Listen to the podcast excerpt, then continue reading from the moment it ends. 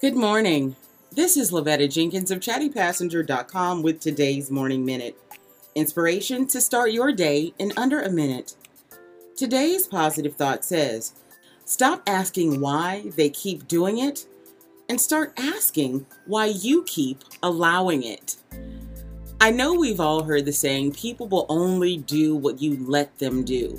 And that is essentially very true.